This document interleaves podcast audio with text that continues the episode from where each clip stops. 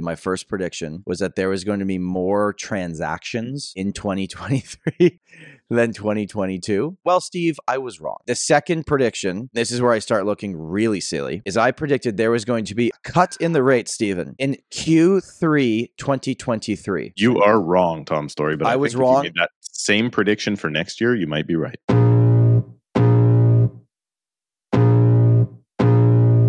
Welcome to the Tom Storey Show with Steve Karrasch and Tom Storey, where we discuss everything real estate or whatever else is on our minds.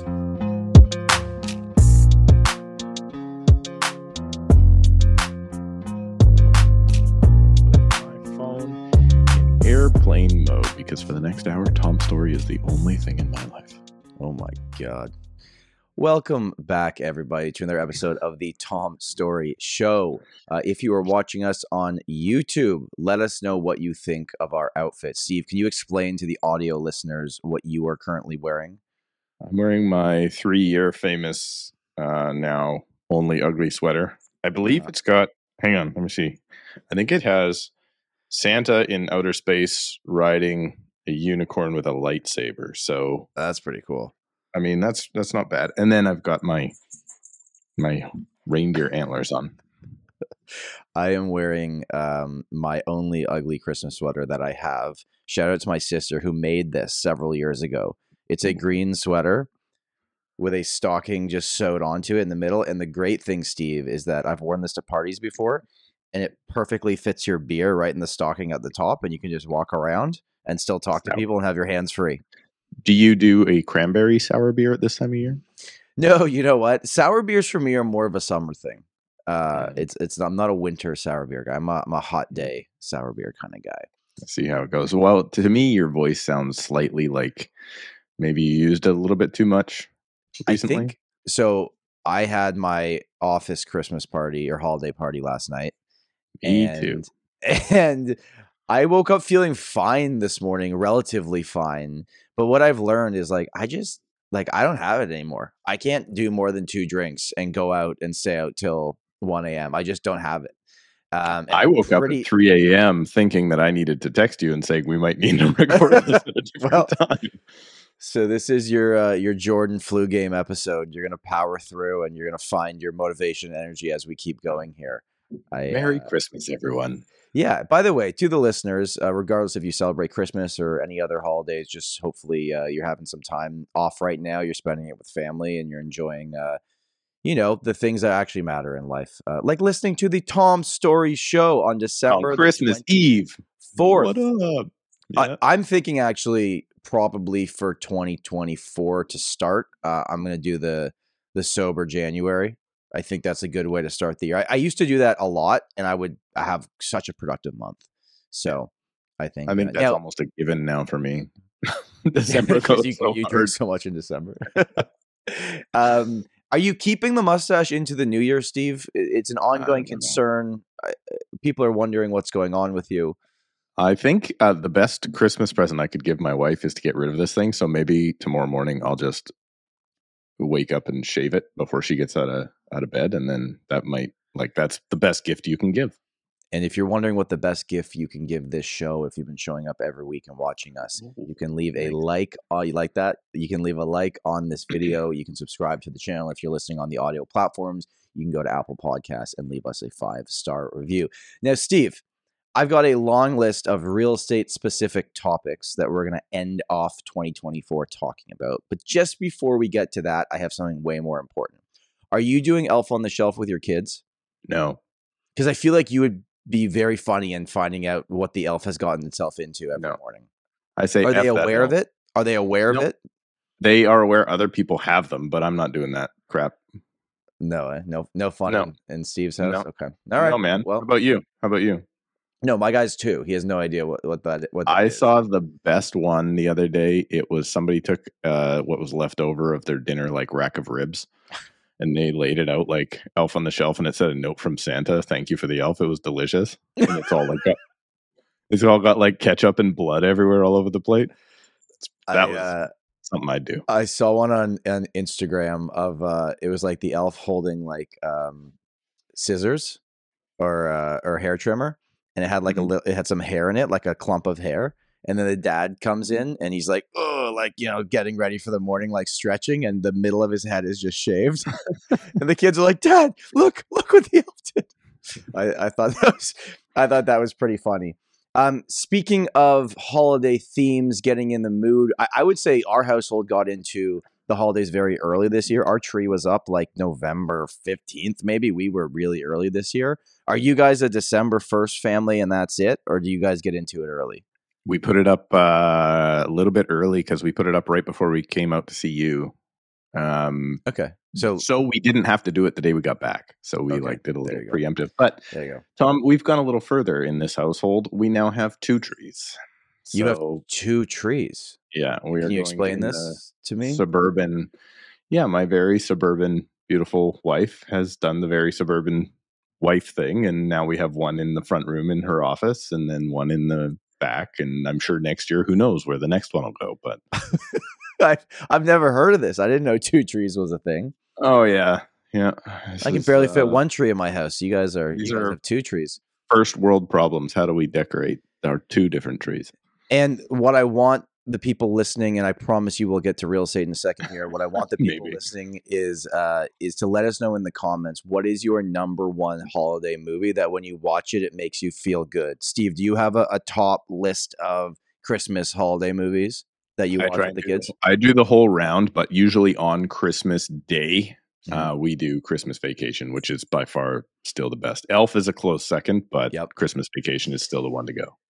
We've been really getting into the 2018 animated version of The Grinch. Our little guy loves that movie, so we've been watching that a lot. And then if you got to throw in a sobby one, right? Love Actually is just a classic. I've never seen that. Really? I think you'd actually like it. It's a good movie. Sounds like a stupid title. So it's a good movie. Just watch it. All right. So hopefully everybody listening is going to watch Die Hard soon. Die Hard, yeah, that's definitely a classic. Is Die Hard a Christmas movie? 100%. Okay. The case is closed, people. Yeah. Now, one of the things that me and you had done at the beginning of this year is one of the kind of staple videos on our YouTube channels is to predict how the real estate market is going to look the upcoming year. And then we can go back and we can review those predictions and find out how terribly wrong we were.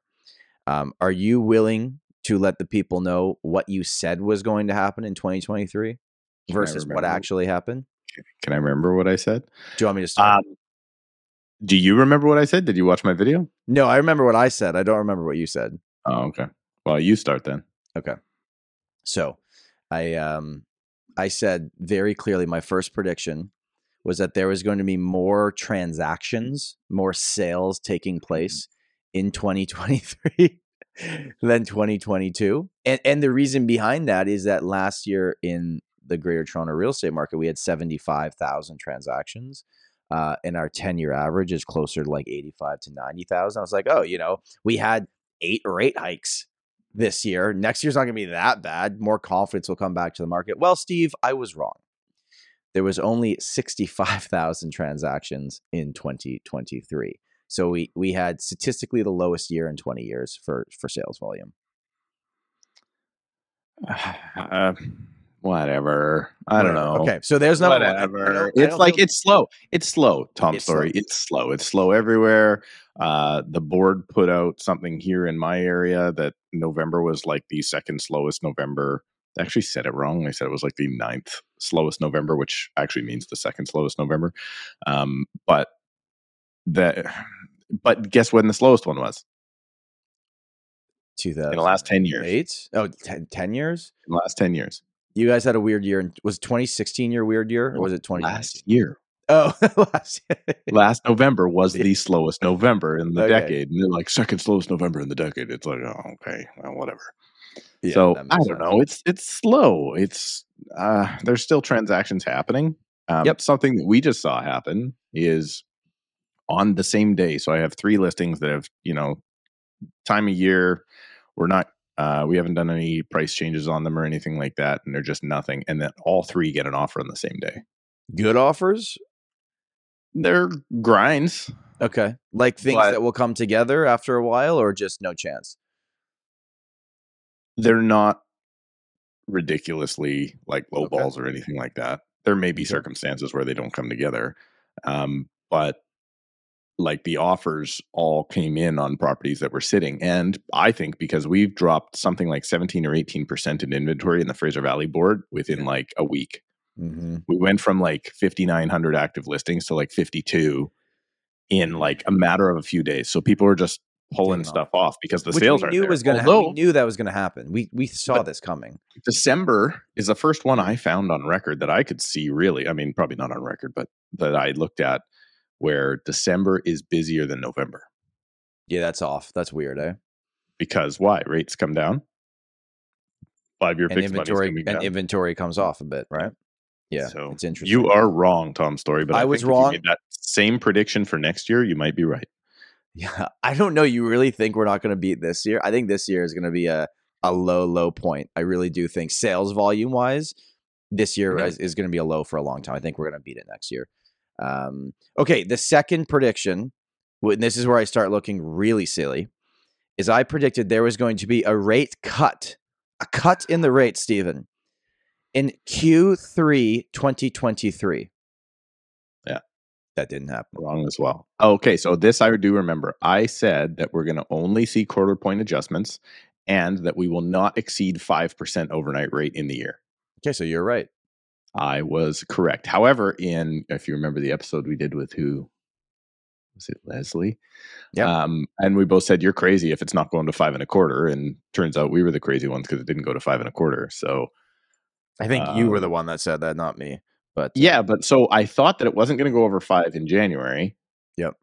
But then in September, I was like, we're for sure increasing again. And we didn't.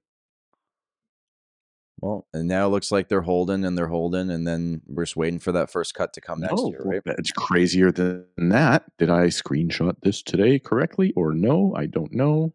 Can I get into my phone in a timely manner to not make the podcast terrible? I did not screenshot it. Okay, so I meant to screenshot something, and it was Jerome Powell's quote.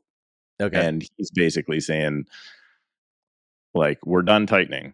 And, like, this came out yesterday. He, without really mixing too many words into it, was like, we're done cutting. We're done on the hike side. Mm-hmm. And if anything, we'll be looking at cuts in the new year.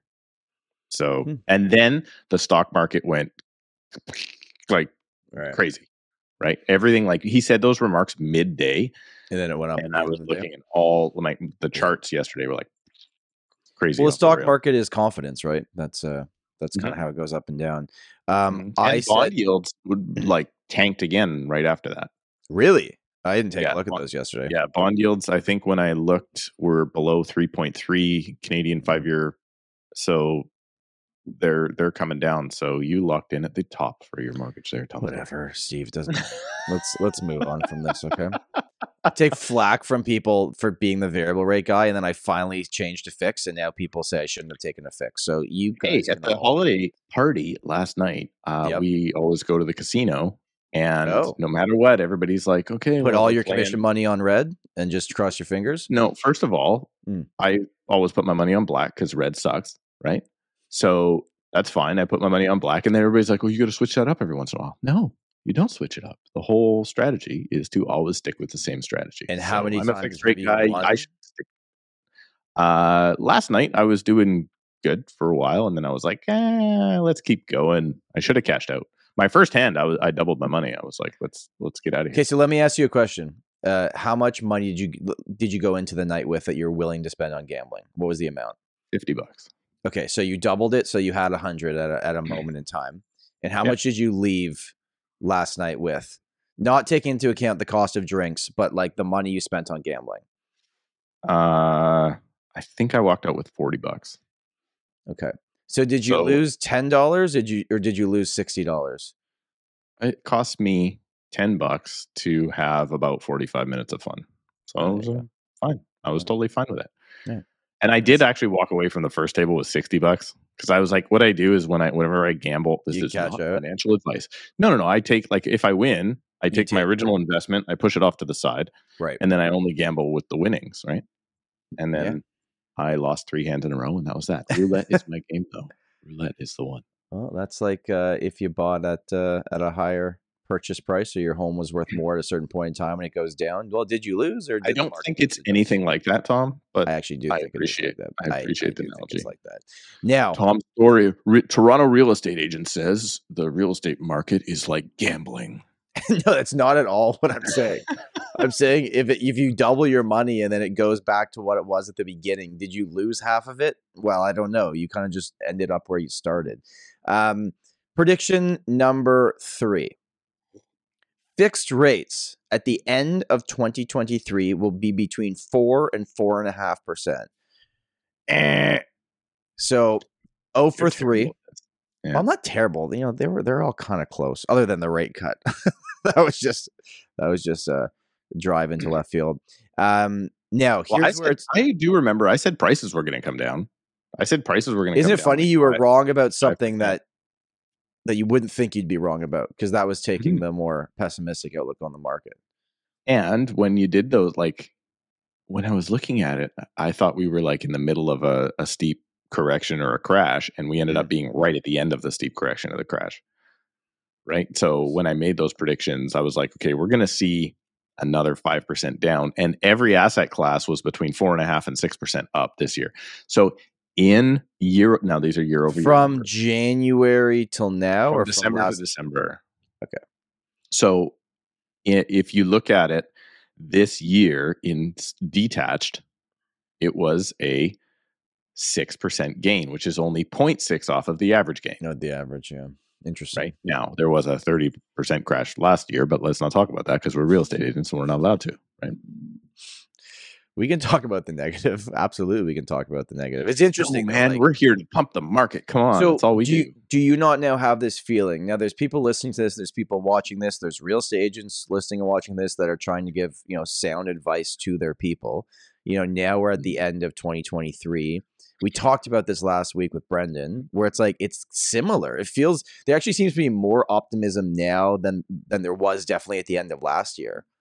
So is this the next version of the bottom, which is funny because we're still higher than last year. So the bottom was end of last year, but how does next year start? Right, listings are coming off the market. Fixed rates are going down. Confidence, the new year, people make goals. They January 1st, they're going to do all these things, and housing is sometimes a part of that. Are we going to have 3 months of price? So what I'm most worried about is that we start next year. We have limited inventory. There's still enough buyers that puts pressure on prices. We see multiple offers slowly funnel back into the market, and the market picks up too much steam that by April, Bank of Canada is like, nah. We're holding again. We're not going down yet. Yeah, but they don't care about the housing market. I know they say they don't care, but I think internally in their meetings with each other, they do care. I know they only care about inflation. I know that's the one thing. But I think they think about it. Hey agents, a clean and easy to manage real estate website is a must. Go to realtyninja.com/Tom right now and start your site totally for free and pay nothing until you launch. And then when it is your time to go live, you will save 20% off of your entire first year just for signing up at realtyninja.com/Tom. But do you think we've seen enough of the layoffs start? Because the layoffs are starting, right? Like you've got whatever CBC hacking 600 people, and, you know, Royal Bank, and I think Telus hacked like 2,500 people, but most of those were like in the Philippines or something, right? So doesn't affect us at all, but so I don't know. I am much more positive towards the market being, and I don't necessarily mean positive like yay, I'm happy it's going to go up, but I do think it's probably going to be a more positive outlook next year. I'm just seeing people that are so I've got lots of people lining up to do something in the new year come on the market. Yep. And none of them are financial reasons. They're all point in life reasons. Sure. And we're seeing people that are now happy that they're qualifying for more and they can come back into the market because the 5-year fixed rates have come down. Right. So you're not qualifying at 8.5% anymore. You're only qualifying at, you know, if you're lucky, 7.5%. Right. But that's a heck of a... When you're trying to sneak into a $500,000 condo, that's a big difference. It makes no difference on the top end. Like, your payments are super expensive on that $2 million house, sure. But your qualification, when you have two people buying that $2 million house, like, those people are well off, so they're fine. But the qualification that happens on the low end, like, was just crushing people. Mm-hmm. But it's crazy because those are the that's the market that actually held, was our condos. Our one thing that's interesting to talk about right now, so different than you guys, our condos are doing fine. Like, multiple offers on some, not all. But our condos are doing fine and our prices are holding just fine. And our detached is the one that's having trouble. And you're doing the exact opposite. We're doing the opposite. Yeah, our condo market's taken a little bit of a beating. Like, the ones we're selling are still at prices that I think are relatively good. But there's just a lot of overpriced stuff on the market, and the inventory built up so much that it's flooded with overpriced stale listings. Well, somebody on my team was looking at a particular property, and they're like, you know, they paid this much for this at this time last year, mm-hmm. you know, so they must be having trouble. They got to get out. And I'm like, well, think about this. They're like, why have they listed at this price? Like, they're going to be losing money or whatever the situation was. And I said, wait, stop and think about this. Do the numbers for that area. And when you track it, that area was up about 4.5 or 5% in condos. Hmm. Right? So they were thinking, oh, this is somebody that bought at the peak. And now they're, I'm like, no, wait, the peak wasn't a year ago. The peak was coming up on a year and a half, almost 2 years ago. Right. So if you think about that, like, don't think that you're necessarily just going to pay less than that guy bought it for because he only bought it a while ago, because prices are going up. Since he bought, prices have gone up. What I think is interesting, we had an offer accepted last night, actually at the holiday party. I was talking with my team member, Amrit, and I looked back because he told me, you know, which client of ours got the offer accepted. I went back into my emails, and I'd initially connected with this person in January of 2023. So almost 11 months ago, like almost a full year. And we've probably offered on 5 or 6 places, and he was going bargain hunting. He was an investor, which there was not a ton of investors buying in today's environment, but he was the one of them. And we just kept taking shots at stuff to see what would work out. And we got something last night at a price that I think, honestly, in 6 months, even to a year from now, is going to look really, really good because on a condo, because okay. you gotta take your shots. And yes, a few people be like, get the hell out of here with that price. There's no way in hell I'm taking that. And then a few people be like, you know what? Fine. If that's honestly your best price and this is the market, and they're getting advice from their, you know, representative that says, here's what it is.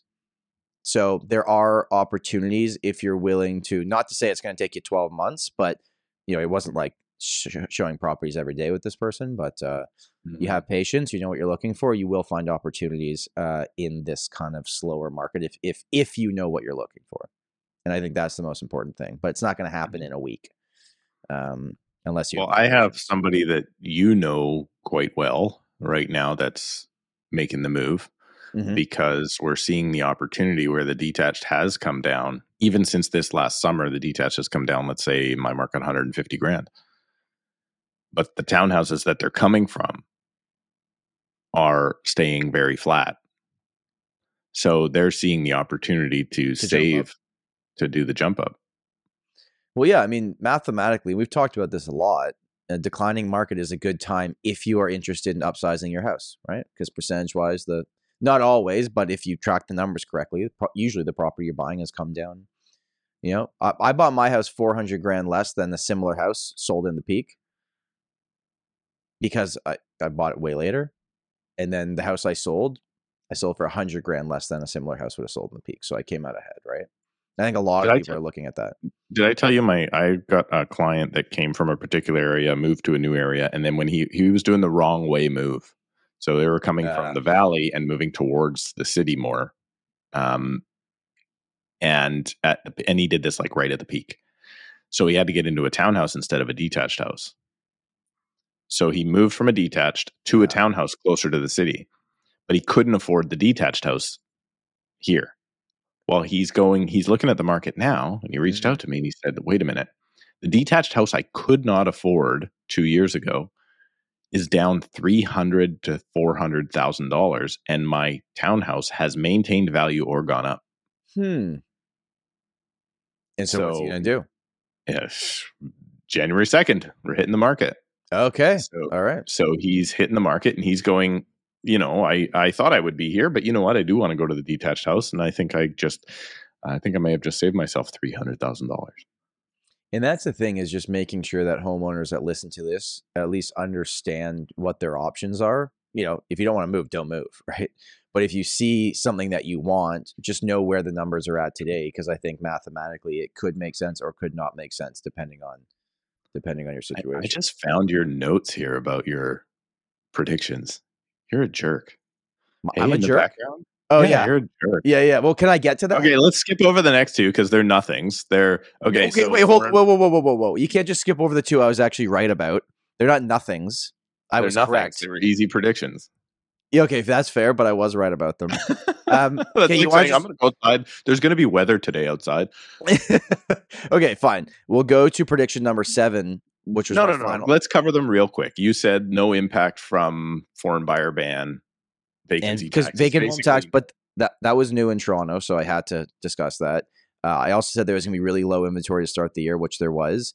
And then the scary news headlines, that's an obvious kind of gimme prediction, but it was actually more like it's going to be extra, extra scary because when we were looking at February this year compared to last year, you know, it's not going to look pretty. And we kind of went through that without any real pain. But the most important prediction is my final prediction of that video. And what I said is that my YouTube channel would reach 10,000 subscribers by April 1st, which I was wrong about. It took me till July 23rd. Happened literally on my birthday, which was kind of cool. Happy birthday, Tom Storey. Thank you. 6 months ago. But more importantly, I said I was going to beat Steve to 10,000 subscribers. And in that video, I put a picture of you, Steve, sipping a sour beer. I thought it was very good at editing of mine. And we did. Now, there are short victories, right? I did beat Steve to 10,000, but Steve is now beating me. I got my Christmas present. I just surpassed Tom Storey again. So I'll be there right until our next milestone when you shoot past me. I think you deserve it. I've fallen off a little bit. I'm posting a lot less. I beat Tom Storey to 11,500 subscribers. But well, if you're not already subscribed to our main channels, which I'm sure you are, make sure you also subscribe to this one. Okay. Now, I have some things in a separate note that you cannot see, Steve. And I think this will be a fun little game that I think the viewers that have consumed a lot of our content this year will maybe like to play along in their car or in front of their computer or whatever they're doing. Maybe they're hanging out with friends and family. So we are now on episode, this is, I think, 85. Is that? Are we on the same track on that? Here's what I would like people to do in the comments. Should our bonus episodes be counted as episodes? Because I don't believe they should be. I don't believe our live episode, and I don't believe our bonus episodes with Dana and with, we did one with Nolan, and we did one with Ravi. I don't think those should be counted. So personally, I would like to take out the non-regular week episodes. My opinion, though, I think we made a mistake with the Ravi episode doing it midweek. That should have been a Sunday premiere episode. I think it would have done better on views if we had launched it on our typical time. But we will learn from our lessons in the future. Okay, so either way, we've done over 80 episodes now. Thank you for the people that have been here from the beginning. If you found us along the way, we just appreciate you being here. Now, Steve, I've got some trivia questions for you about this podcast. Okay. Mm-hmm. Can you go in order our top 5 most viewed episodes on YouTube? What would you think number one? Most viewed. Yep. Oh, that's easy. So the bankruptcy episode with Randy. Okay. Yes. Followed by the one we just did with Cody. Mm-hmm. Then from there, it's a me and you episode. Leslie's episode. The third one is a me and you episode. It's actually a very recent episode too. Oh, good. And then the Leslie episode. Yeah, Leslie was 4th. and is it bad that I can tell by the thumbnails? There was the yellow down arrow one and the blue down arrow one. Mary Roy, maybe? Mary was close, but not in the top five. Actually, number five was investors bail and condos fall to 2019 prices, which was a me and you episode. Hey, there you go. So, people like so Randy episode 25,000 views, Cody 14,000. Don't buy a house in Canada for investment, 8,500 views. Leslie 8,200 views, and the investors bail episode just over 8,000. Fantastic, views. And we are just gearing up because this next year, gearing up. If things work out the way I'm planning them, and Tom Storey has no idea what I'm talking about, but if they do work out the way I'm planning them, we are going to crush it because some of the people that are starting to say, "Hey, what do you guys got going on over there?" are some pretty interesting names.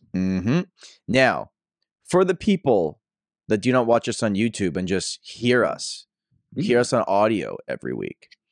It's interesting because I feel like our audio information differs a bit from the YouTube stuff, right? Because thumbnails don't really matter and titles matter on audio, but not to the same effect. What would you guess our number one audio? Now, this is only in 2023, okay? Our number one audio episode in 2023.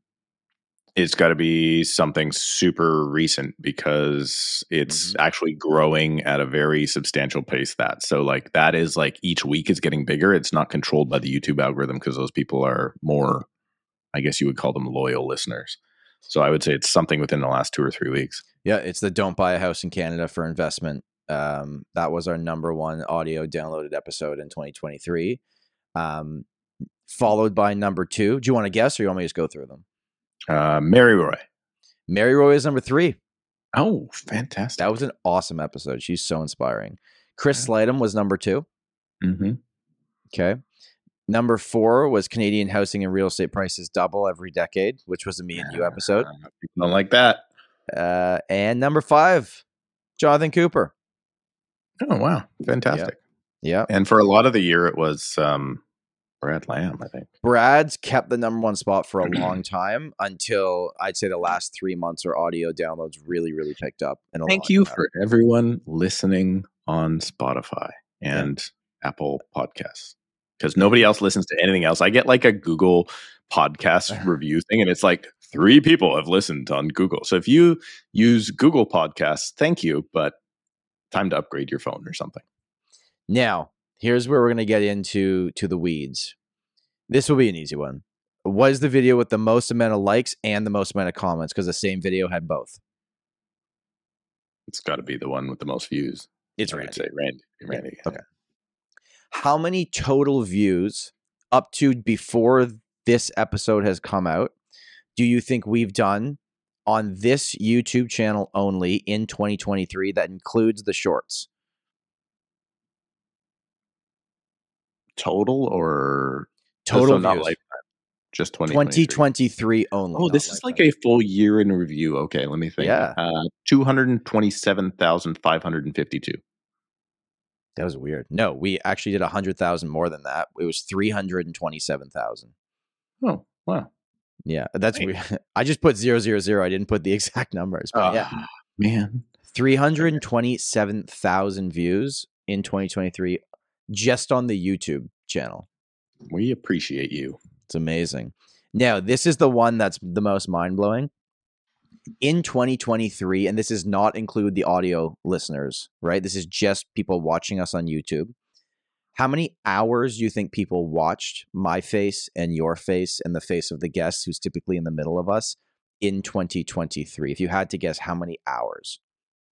let me do a quick calculation on this because I know. You have an idea per episode what it would be? All right. 62,000 hours. Oh my God. It was 61. Really? Yeah. Oh, that was so close. Is that not the most insane metric? In the last year, people have listened to us just on YouTube, not including any of the audio downloads, for 61,000 hours. Do you know how many years that is? Do you know how much more they're going to watch just to watch me do this to my mustache? That mustache is going to be gone soon. I can bet on that. It will be gone soon. I'll put money on red. That mustache is going to be gone soon. All right. This is going to bore the heck out of people. Shouldn't we be talking about real estate? Yeah. Okay. I'll get back to it. Okay. Final few things here, which 61,000 watch hours is equivalent to 7 years of people watching us. So in the last 1 year, people have watched us talk about real estate for 7 years. Do you know how many new subscribers we had in 2023? 2,000. 2,500. Hey, not bad. Now, this is the one everyone's been waiting for. What was our most disliked episode? The most amount of thumbs downs. Everyone that Steve was in. Think. Was it one with a couple of people from an association of some sort? Yes, it was mandatory healthcare episode. And I don't think those were dislikes to us. I didn't get any personal attacks. Well, Steve might have.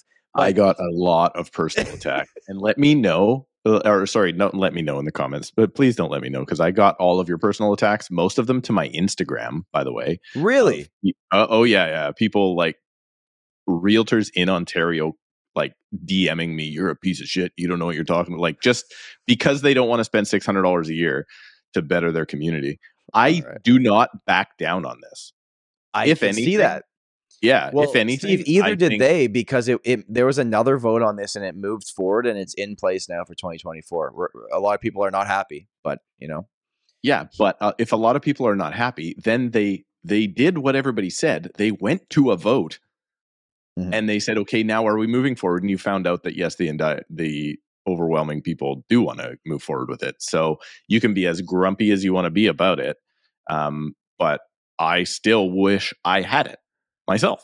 And that is the difference in that. You can tell I'm getting heated now, right? Mm. Literally, Tom, I had at least, without an exaggeration, because I do like to exaggerate, 20 agents reach out to me and tell me how bad of a person I was because this is infringing on their rights and all this BS, right? Whoa. Oh yeah. Like, it's man. I didn't get. Well, I took a very neutral stance on that episode. Yeah, I think that's what you're very vanilla Tom Storey, and no. I have an opinion.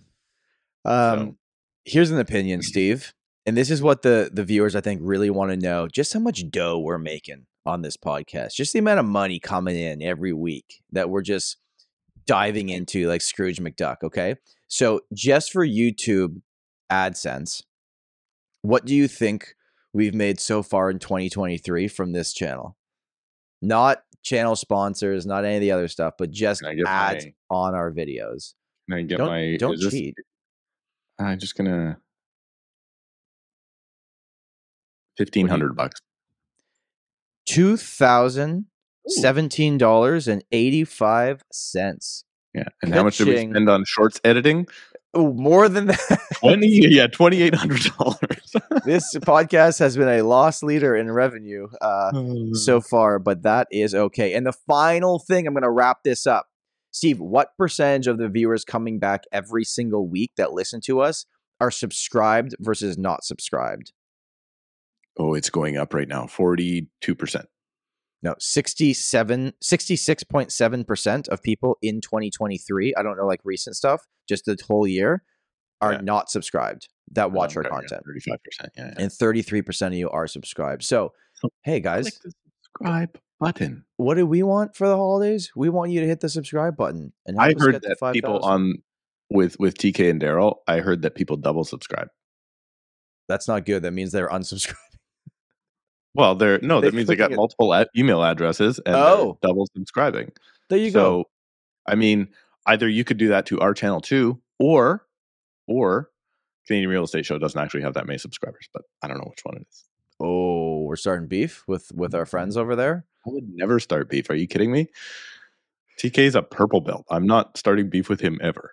That's true. Your black eye's gotten better, eh? It's not as prominent as it was last week. Yeah. It's a yellow eye now. Yeah. Okay, so that was fun. Just want to do a little recap of kind of how far the podcast has come and then the fact that we really appreciate you guys listening.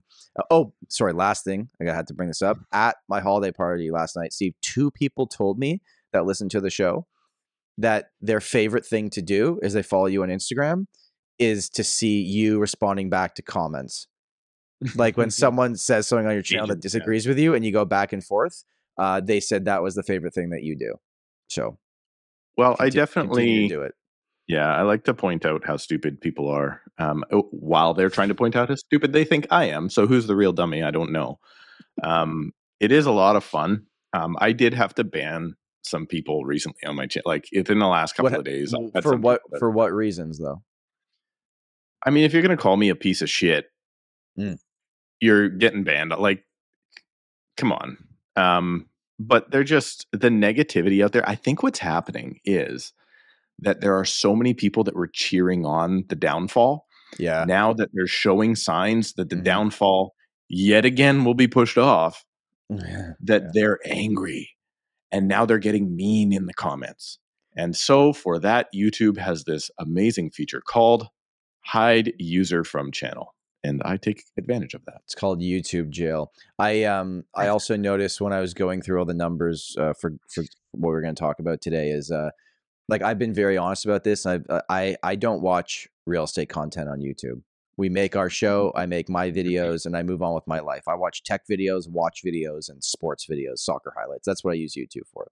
Mm-hmm. But what kind of to your point, when I saw it had the 5 channels that our viewers also watch, like the most up-to-date channels that other people watch. And I was looking at them like, oh, well, 4 of those 5 channels are just super negative people on everything. So not that surprising that they would come over to our channel, maybe not like that we're at least being optimistic in some direction. I think that's changing though, because I actually looked at that the other day, and the top 2 were the Looney Hour, which I would assume so Steve's not like, negative. Yeah, he's fantastic. Smart. Yeah, but I mean, they can be bearish or not, but they're it's a smart, it's good information. Mm-hmm. And then the other one was actually the BNN channel, so the business channel. I'm like, wrong. Like, what are they doing? They want real information there, and then they come over here to be like, what are the idiots saying? Hey, I've been quoted in BNN before. Years ago, but. It happened. I've never done live stuff with them, but I've done article quotes for them. Can I say the other thing about the funny thing? I on my main channel, I let everyone out of jail about 2 or 3 months ago. Like everybody. I let them all out of jail. And then on the next video, every one of those negative people commented again. So just so you understand, if you're in jail, you don't know you're in jail. Only I do. So those people have been commenting on every video for like a year and a half, 2 years. And then nobody's been paying attention to them, and I let them out of jail, and they all went negative again. And then the people that obviously have been saying absolutely negative crap that's ridiculous, right back in here. I was like, maybe I should just see what the other opinions are. I'm like, oh, the other opinions are a flaming bag of dog crap on my doorstep. So let's extinguish that again. Anyway, quite funny. All right. Well, I hope you guys enjoyed Steve's little rant there, and the fact that the show is growing, and we're going to try our best to continue to bring you the most up-to-date information about the Canadian real estate and housing market. Steve, maybe I shouldn't shave my mustache until we reach like 5,000 subscribers. How about that? Your wife's going to hate you. But we'd have 5,000 subscribers. So. That's true. Then she would think that was pretty cool. So, all right, Steve, we ran 2 polls, surveys, and we asked the public, how many times is Bank of Canada going to cut next year? And we ran, so let's go over yours first. You have it in front of you. So I did one on my channel. Yeah. Then we'll do our channel after. And then one on our channel. So the one from my channel says, Ben Tal of CIBC thinks that the BOC's rate move will be to cut in May or June 2024. When do you think the overnight rate will start to drop? Mm-hmm. And? So Q1, 2, 3, 4 are my answers, or not until 2025 or later. Okay. 30% of the people agree with Ben Tal, Q2 of next year. Another almost 30%, 29% think that it's not happening. And I think you're going to see that number continue. Around 30% of the people always say no. Yeah. Right. Yeah. So, and then it's spread out like 10 to 15% on the other ones. Q1, 12, I think. 12% of people. I'm surprised how many people click Q1. 12% of people say Q1. I don't think that's happening. But I'm just shocked at then that leads us to the next question, which is was on the main channel, which had almost as many votes, mm-hmm. which is sad for my channel when you think about it, because I've got 4 times the amount of people subscribe. But, how much do you think the Bank of Canada will cut rates in 2024? And very interesting, because the not at all answer on the main channel on a different survey was 32%. So, you know, just around that 30% number that they don't think it's happening. If you combine up all the other ones, you know, 68%. But the number one response for how much are they going to do is a full 1% at 29%. You surprised by that? I'm shocked by that. Yeah. I personally, I do have a guess for this. I think we're going to see a half a point next year. I think we're going to see 2 quarter point downturns early-ish. And then they'll just get one done in Q2, one done in Q3, and then that's it for the year. I think you might. And then do the rest holds. If things go bad, it'll be like, I don't even know when the dates are, but it'll be like Q2, and then hold and hope. I saw something, I'm trying to remember where it was. They were talking about deflation and, or sorry, not deflation, but I guess it would technically be deflation, but like when it starts going bad, it's really hard to also stop the other way. Like to get people spending money again is so just they might have to hard. Cut pretty quick. Like they went up pretty quick. They could potentially. Could you imagine? Sorry, keep going. No. It's just like that's exactly what I was going to say. Could you imagine? Can you imagine a spot where it's like, oh crap, we've put the brakes on way too hard, and then they cut 150 points in 12 months, and just we're all wrong again. Like we were wrong saying how much they were going to go up because they went way higher than any of us thought to. But I was reading an article that said the average economist. So they polled with everything that Jerome Powell did. They have these 19 economists that come together, do some sort of report. I don't know what the hell it really is, but there's 19 of these guys. 17 of them think that it's 3 quarter points in the States next year. Okay. So most of the guys think it's 3 quarter points, not just these two dummies that are here. I actually think that's too much, but I'm a person that wants to see higher interest rates longer. Like I'm, but again, these rate cuts are really just going to get people with variable rates like out of negative amortization. Like that's what they're going to do. They're going to help people come down and actually start paying principal again. It's not really changing the payments for tenant, landlord, or homeowner insurance policies. Go to squareone.ca/The Tom Storey Show. Use the link in the description. Save $20 when you start your free quote right now. The payments aren't going to change for the people that went over the trigger rate until there's significant rate cuts. So that still only takes your 6.5% mortgage right now to variable to 6%. That's what I'm saying. Like this isn't. It's just gonna. It's a little bit of relief for the people that were already feeling the most amount of pain. And then what, you know, Brandon was saying last week is that, you know, fixed rates are probably going to land in that 4.5% range, right? Which is, I would love that. Yeah. I would love that. 4.5%, because that's going to, it's going to calm down the market from the craziness that was out there. I was driving on a street in Toronto, and there was this big, it's not even like a billboard. It's like the ones where you can like change the letters. You know what I'm talking about? Like outside like strip malls and stuff. And it just said mortgage. A marquee. I think is that what it's called? I have no idea, but I'm going to say yes. It just said like mortgage. And then beside it said 5.89% and then a cell phone number at the bottom. And it was just funny, like driving by being like, oh, like it's crazy that we're in a world that some random sign on the side of the street has a mortgage in the high fives and they're advertising as if it's like, hey, I got the good rate. I got the good rate. Like imagine if 2 years ago we saw that, we'd be like, is this a joke? Like, is it April Fool's? What's going on? 5.89% is the good mortgage deal right now? I don't know. No, it's crazy time. It's crazy time. But do you have any predictions for next year personally for yourself? For myself, but gaining weight again. No. Hey, do you want to acknowledge that? It's been a year. This episode last year is when you said Is it? You were going to go on a weight loss journey. Yeah. Yeah. And I did. And I did the 40 pounds. I dropped the 40 pounds I was going to drop. And I crushed our buddy there. He actually did well. He dropped, I think he dropped 20 or 25 pounds or Great. Something like that. But obviously, I both winners. You're both winners. Yeah. So Keith, I kicked your butt. We were just texting actually the other day. We got to figure out how the payments are going to go down, but you know, he's going to owe, I think he's already, paid the food bank what he owes.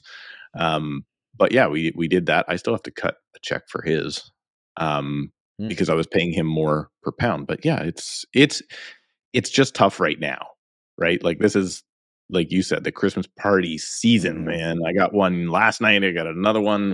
Now we got Christmas like now. So it's just stacking it back up. And then we're going to have to dry out in January for sure. But it, I'm glad this time when we did the in-person with David a couple weeks ago, that I wasn't embarrassed by how fat my head was.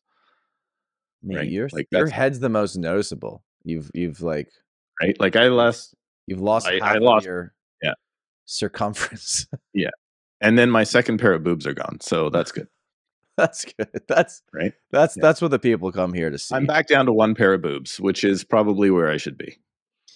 Okay. So that's personal. That's personal. On the business side of things, how are we looking at 2024? I've got some things I want to say as well. How do you think it's going to play out? I think we're going to see another 5% increase across the board by this time next year. Mm-hmm. That's one of my predictions. One of my predictions I had was I thought rents would soften. Oh, I actually didn't put mine in there. I said that same thing and I was wrong on that.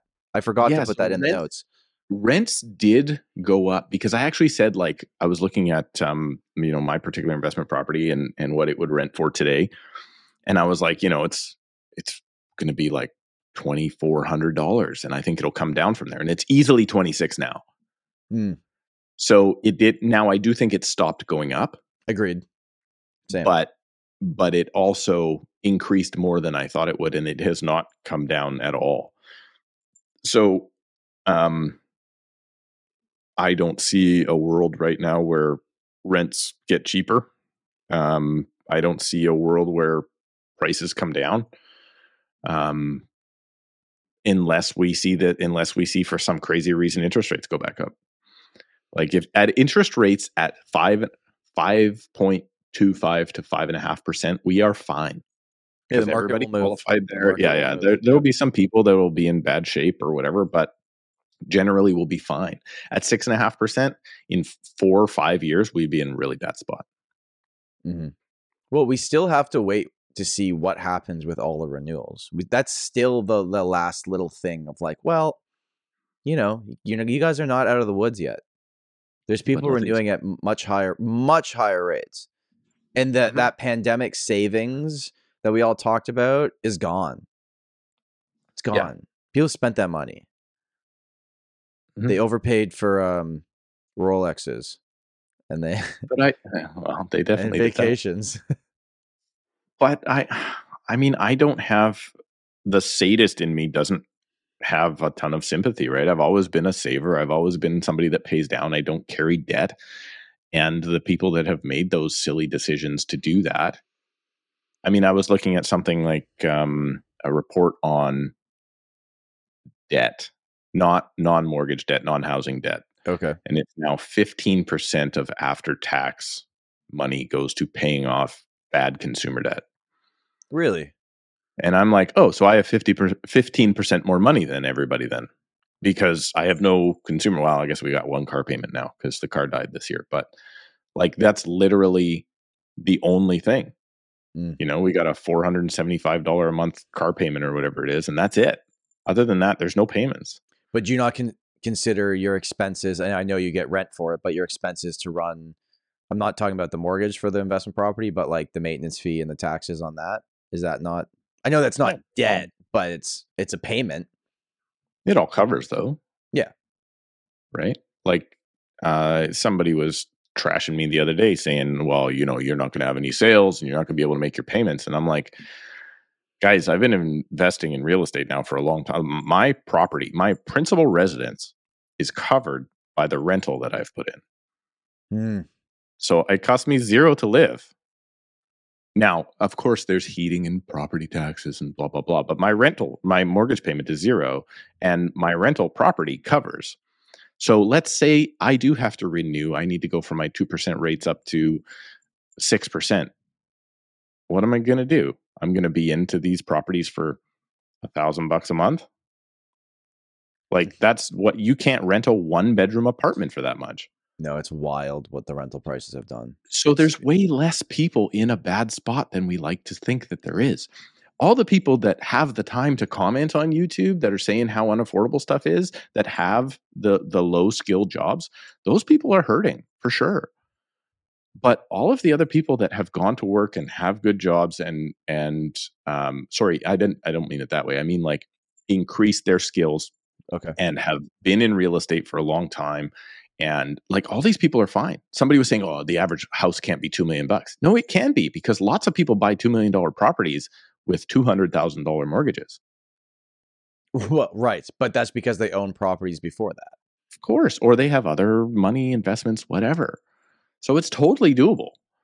And there's not as many people in rough shape financially, I think, as we had, as many people hope there would be. Well, not on the surface level. I'm not seeing it. I'm not listing any properties right now that people are like, okay, one. I mean, there's going to be those cases. I mean, I did talk to a financial planner the other day, and he said now, out of all of his clients, he's had two come to them to withdraw money to pay for their kids' mortgage. Yeah, so maybe that's the thing. Maybe people are getting help from their parents to make their mortgage payments. And we're now he's on. Like, he thought it would be way more widespread by now, right? But he takes care of high net worth individuals, and he's like, he's had now two. But I mean, out of how many hundreds of clients, I don't know. But those are high net worth individuals. It's the people that are not high net worth that are probably having more of the issues. Oh, for sure, right? For sure. If you're not, if you've gone through your life not improving your skills, and you chose to rent because you thought the market was going to crash in 2016, you're screwed. Okay, so let's fast forward to today. Okay, let's say the end of 2023 is the same as 2016. Who knows? Probably won't be. We're not going to see price growth at that rate. I hope for everybody's sake. You never know, though. So there's people listening to this right now, and I've seen a few comments recently where someone's like, "Yeah, I know things are changing, but like, I'm still gonna wait. I'm just gonna wait." I'm like, "All right, man. Like, I hope you find the moment when you feel comfortable to make that decision." But I don't know. I look at right now, if it, on like a surface level, okay, take everything else out of it, rates are going down, inventory is going down. What's going to happen? Prices are going to moderately go up in value this year, mm-hmm, with rates going down. And then you get into that property, and yes, renting a place is way cheaper than owning a place right now. Yes. But in 10 years, that won't be the case.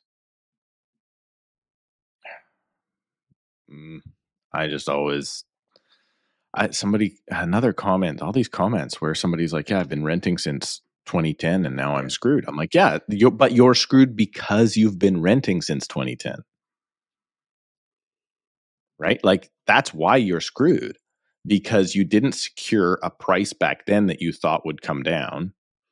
But I think you could have been paying off for 13, 14 years now. But you don't know what maybe they owned real estate and they went through a divorce and they couldn't afford on their own and they had to rent something, and then life happens, and then it's 10 years later. You know, it's not like everyone's purposely trying to put themselves in that position, right? Okay, let's do this experiment. Okay. Let's say, for instance, you and I both end up, our wives smarten up and they realize that we're realtor scumbags and they leave us tomorrow. Okay. Are you renting? Am I renting? Yeah. No. You're doing whatever it takes to own again your own property. Yes, but that's because I know what I know. Mm. But not everybody that has that situation happen to them listens to any type of content that is real estate or finance based. Mm-hmm. They're just living their lives. This is a horrible moment of their lives. Maybe there's kids involved in this. They have to, or they keep the primary residence and they rent another property. And like, it's, you know, there's so many different variables that I don't think we can put a blanket statement over them and just say like, yeah, well, you should have owned. It's like, I think most of the people are like, yeah, I know I should have owned. Yeah, damn right. 10 no, years they don't. Later, no, they some don't. Do. Some, mm-hmm. well, the comments we've had though are saying like, yeah, we agree with what Steve is saying. I have been renting and now here's my situation. If you're screwed now because you chose to rent for the last 10 years, you're more screwed in 10 years. So guess what? You got to find a way to make something work. You have to find a way to make something work. Does home ownership have to be the option though for people? Can it not be something else? Can they not continue renting and go do something? You can do whatever you want. Right. That's what I'm trying to get at. It's like, it's the safest option, right? My comment that got me absolutely roasted was that many Canadians became wealthy by mistake by owning real estate. It's kind of true. No, wrong. They got it was everyone's always mistake, owned real estate, but the price significance. Now I know the 40-year average is 6.5% a year, but that compounding on $1 million, not 200 grand, is different. Right. I didn't buy the properties that I bought at the time that I bought them and expected them to be worth what they are today, even with the change in prices. No. Did you think your house was going to be worth what it's worth today when you bought it at this point in time? I remember the day I bought my house, I said to someone that lives down the street, I said, I just hope it goes up 10% before it comes back 5%. And it's gone up. That was 100%. It. It has gone up way more than 100%. Yeah. So, but that's the thing that's what happens. So you have to put yourself in the position where you empower yourself for the future and you own something, because this is my biggest thing that I'm just like going crazy on people for. By retirement, you have to own your property free and clear. Whatever that property is, that might be a 1-bedroom apartment, but you have to own a property free and clear by retirement, or you will be a slave for the rest of your life. And then, oh, you're going to be a slave to your mortgage payments the whole time. Cool story, guy. Work towards something, right? You have to pay it off. You have to get to a spot where you don't have a payment when you retire, or you're going to be working till you're 85 years old. And you can be as angry at the world as you want to be. But guess what? You got one person to blame, and it's the person you're looking at in the mirror every day. And I look at this beautiful mustache in the mirror every day. Well, I hope that inspired everybody and put you in a nice holiday mood as you're going into your dinner tonight with your friends and family. Uncle Finance Steve's yelling at you. I mean, listen, I agree. I think homeownership is a wonderful thing.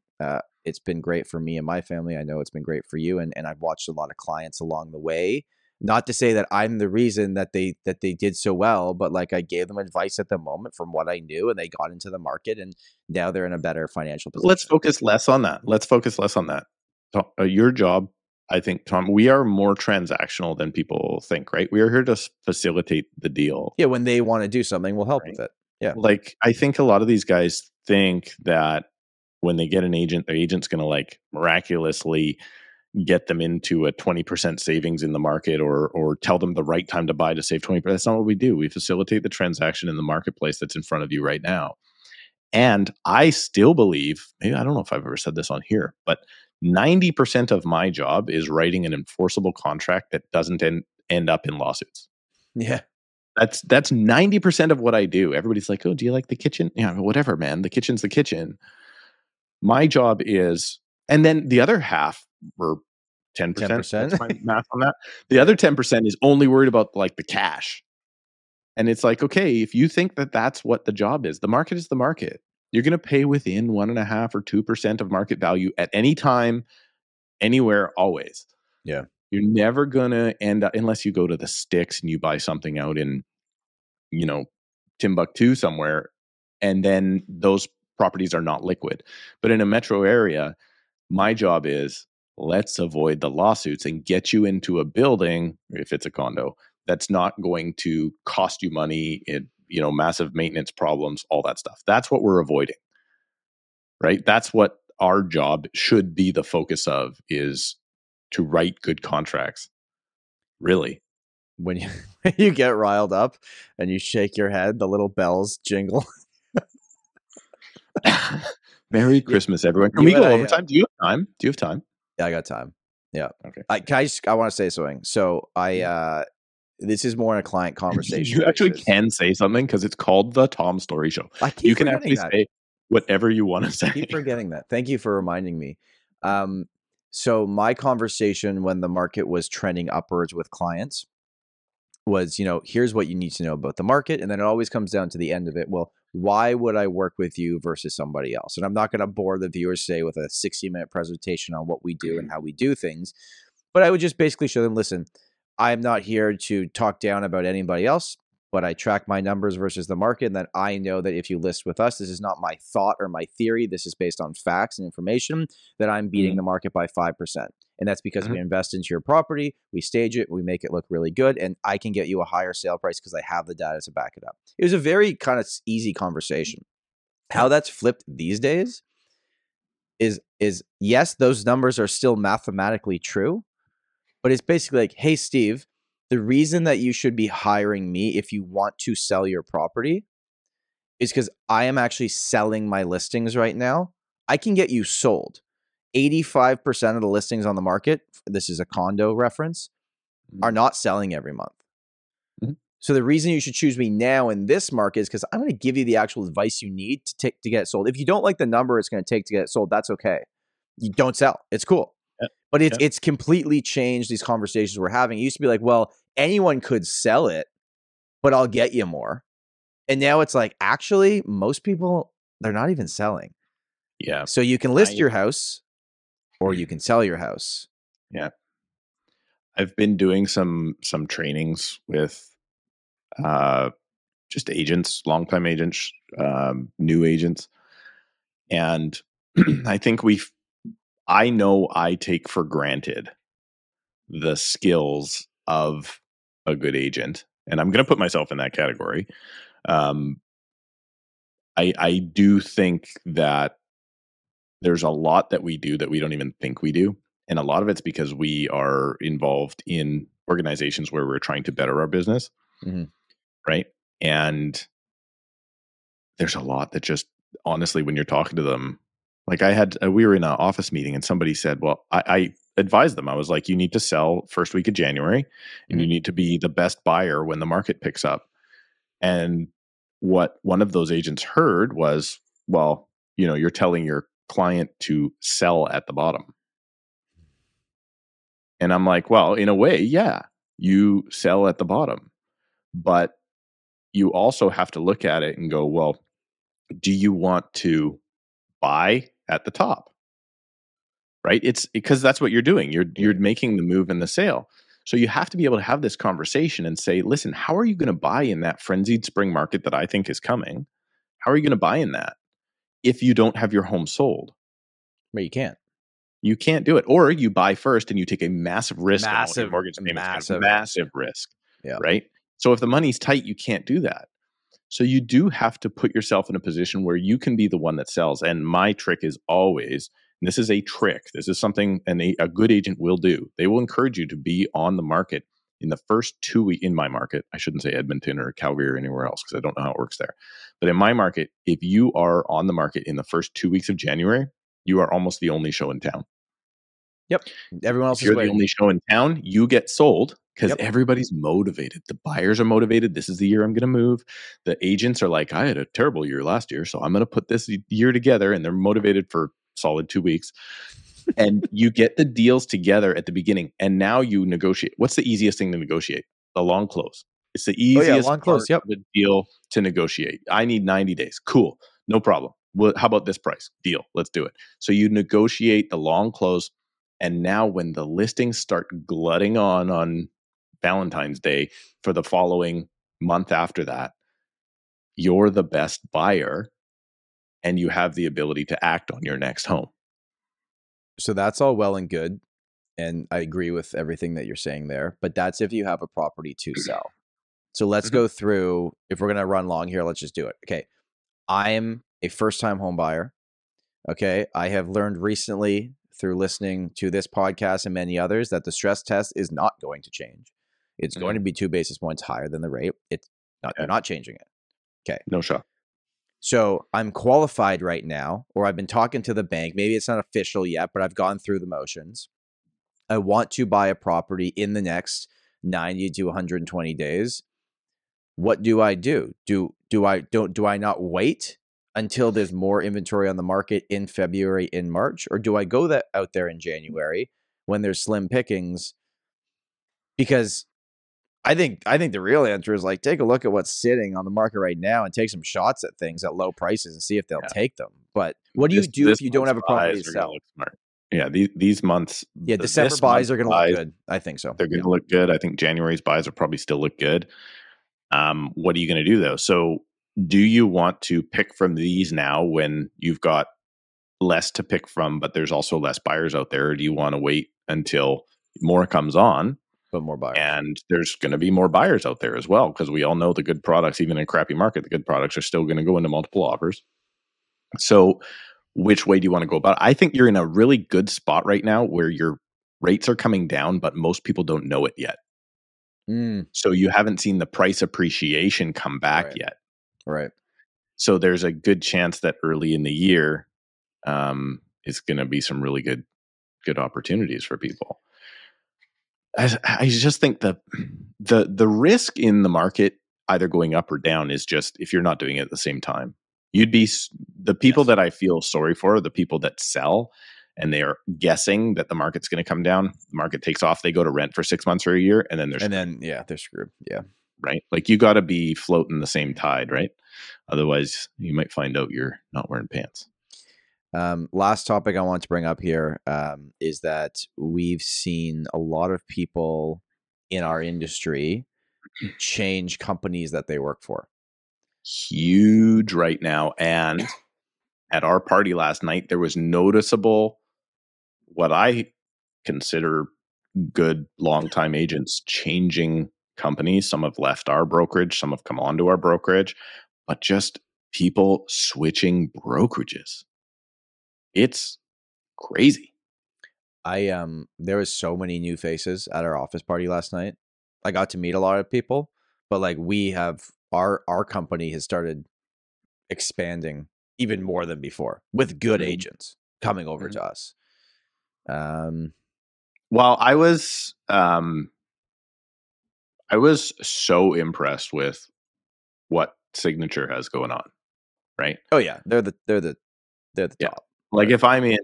if I'm in Toronto, I'm for sure that's the brokerage, 100%. Yep. But I feel that way about my brokerage where I am now. But it's just like I've been thinking about these things, and I know like some of the agents we know that are switching brokerages right now. Some of the top producers that are switching brokerages right now that I just know like peripherally, is that the right word? In my market. And I'm just like, I think a lot of them are looking for answers to what was a tough year. And I think my personal opinion is if you look at the company not being the right fit for you, it's probably not the company. Right? Like that's how I really feel. Producers will be top producers at any company. Right? Having extra support and training absolutely makes sense. But if you're failing at one company, you're probably failing at the other company. Yeah, exactly. And that's what I mean more of. That I think there's a lot of people that are looking for like this secret thing to like the brokerage is going to, this brokerage will save me, or something popular happening right now. This brokerage, I can make an extra income stream out of this and I don't have to worry about selling so many properties, right? Which I think is I'm not a fan of, which we've talked about a million times, but there are people looking for they're looking for something, whatever that something is. And they think hanging their license at a different brokerage is going to give them that something. And I think it's so misguided. Well, I mean, sometimes you just need a shift in environment and motivation level. And sometimes making that change can just feel like a fresh start as well, which some people will need and maybe thrive under. There was someone, obviously I'm not going to say any names, but someone that I see from afar. I'm not really friends with them, but like I see them on social, and they've they've changed companies. Like, I keep seeing announcements on their page. It's like 3 times a year. I'm like, yeah, what's going on here? Like, pick a company. This is what I mean. Yeah. This is what I mean, right? Like, I've seen people that have blown up their teams, and I mean, they're still doing business, but they blow up their team, and then after blowing up their team doesn't work, then they restructure, and then they blow up their team again, and then they switch companies. And it's just like, guys, I don't think you're doing the right move here. I think you got to look internally a little bit. But I do think there's also some people that had your viewpoint on some of the newer models, the cranky old man viewpoint, that have become enlightened and are now being like, actually, I just said those things because that was my opinion. But now that I'm looking at it, it actually looks pretty good. Like Matt Leonet is a great example. He was on our show and we kind of made jokes about those brokerages. He just made a big move to Real, and I think it's perfect for his brand. I think it makes total sense. The video he put out announcing it was like, it was awesome. Next level. It was so good. Awesome. But it's like, I told him when he was going over there, I was like, you should put out a video of all the times you've talked shit about those companies and put it together and then announce that you've gone there. He didn't end up doing it that way. Obviously, he did this other video, but I don't know. You know, maybe one day you'll be cracked, Steve. Maybe one day these new models will get to you and you'll be like, you know what? Mm-hmm. That looks pretty good. But here's the thing: for the consumers listening to this that don't give a crap, I never get a referral from a client being like, hey, you got to work with Tom. He works for this company. It's never, ever that. Yeah. Ever. Yeah. So for the consumers listening to this, the company that your real estate agent works for is for the benefit of your real estate agent for the most part. They've chosen that company because it helped them get the services. Now that will then help them give you better, service on the client to client level, but I don't think the service level changes versus what company your person works at. That's them as a person. They're an independent contractor. Can I piss off the other half of the agents in Ontario though that don't like me already because of the benefits thing? Why not just make all the agents? Might as well keep going here. Agent referrals wasn't a pillar of business you're looking for 2024. Agent referrals is not high on my income stream. But if you'd like to send me a referral right now, I'd appreciate it. I think more than anything, if you work from home as an agent and you are not an office agent, your chances of success are diminished by 3 times at least. If you are, so I'm seeing now some agents, young agents starting to come into the office, and those are the agents that are getting the opportunities. Mm-hmm. It's kind of scary. And it's also like I've got another board thing going on here. I've been at the board so many times with the volunteer stuff and taking classes and stuff recently. And the amount of involvement there too is so low. Mm. And so all of these people, I was actually talking to a broker about this last night at the party. I was like, well, all these people, like, I don't know what they do with their day. What do they do? Because they're not in the office. It's not like they're door knocking for 8 hours. Well, don't we have an idea of what it takes? We won't say it, but what it takes to become a top 10% realtor in Vancouver. It's not a whole lot of home sales these days. I think the Fraser Valley board might be like 7 deals this year, 8 deals, like to be top 10%. Like it's pretty terrible. But basically, to do the numbers on that, that's like survival. You're not going to survive unless you do that many. I don't even know if you can survive at that many transactions with the costs involved of running the business. Yeah, you can't. No. Yeah, I don't know. But I mean, get into the office. I mean, I could not agree with you more on that. I look around and every single person that shows up to our office consistently does the business. Yep. Yeah, yep. Of course. So that's why... I don't think these... Now, a lot of people we do know that have gone to virtual brokerages... They still have offices. They're getting their own office space. Yeah. But I think you're going to fail as an agent if you work from home. I just think that's my opinion. I don't think you're going to be a super success. And I don't think you're going to fail. I don't think you're going to fail. I just think like you could have better results. No, you won't fail if you work from home. I think that you have... a higher ceiling you could get to if you show up to the office and have the structure and get the energy every day from your colleagues. I would agree. Let me rephrase that. More people that work from home every day will fail than people that go to the office every day. Okay, that we can agree upon. You know what else I can agree upon is that we have gone much longer than usual in this episode. If you stayed till the end, we really, really do appreciate it. Steve, you got any holiday fun? Anything happening with the family over the next little bit?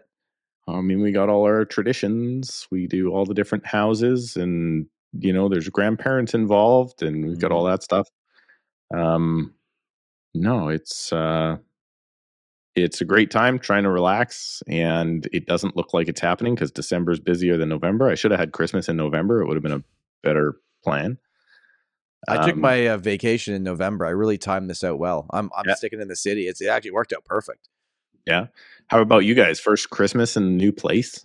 First Christmas in the new place. Got a bunch of family dinners coming up, and we actually take a different approach. We, on Christmas Eve, so like tonight, what we'll do is we will actually watch a movie, but it's not a Christmas movie. We pick just a movie to watch, and then we watch the other stuff leading up to it. So we'll figure out what we're going to watch tonight. And we do have something we do. I do, and I picked this up from my wife's family, is always a puzzle out on the coffee table. And it takes time. Like, we'll get like 1,000-piece puzzle, and then like you'll be sitting there and you'll do some pieces, and then somebody will bugger off and go get the appetizer. Somebody else comes by and puts in one or two pieces. So it's kind of a communal spot to be. But this year, because the kids are kind of involved, I think we've done 3 puzzles already. Oh, well, we're starting our puzzles. Yeah, you should get a funny one where you make the puzzle a picture of something. You make a custom puzzle. We could do that. Should we do a Tom Storey Show puzzle? Yeah. By the way, I didn't get to bring it up, and we're going to wrap this up now, but we're going to do some giveaways in the new year on the podcast with some pretty cool things. So stay tuned for following episode. Yep. We're going to do something. Yeah. It's going to be fun. So I looked into swag, and I was all hyped and excited. And then I realized to do something like ship a mug, it would be like a $35 mug. And I don't think that is a smart decision for anyone to buy. So swag will not be coming. No, we'll find another alternative for swag. Like the cost to us for like a hoodie not printed yet was like $45 plus the printing, plus the shipping. And I was like, nobody's going to pay $85 for a hoodie. So like, no, we're not doing that. I have another supplier I've been using with my team, and we can pre-order stuff. But the beautiful thing with what you had done is that we don't have to pre-order stuff. It's all done in one place, but we'll figure something out. Steve, this was fun. I hope everybody listening has an amazing Christmas Eve if you celebrate with your family and your friends. And we appreciate you being here, and we're going to keep showing up every single week and making this podcast as good as we possibly can. Have an amazing holiday season. Bye. Merry Christmas.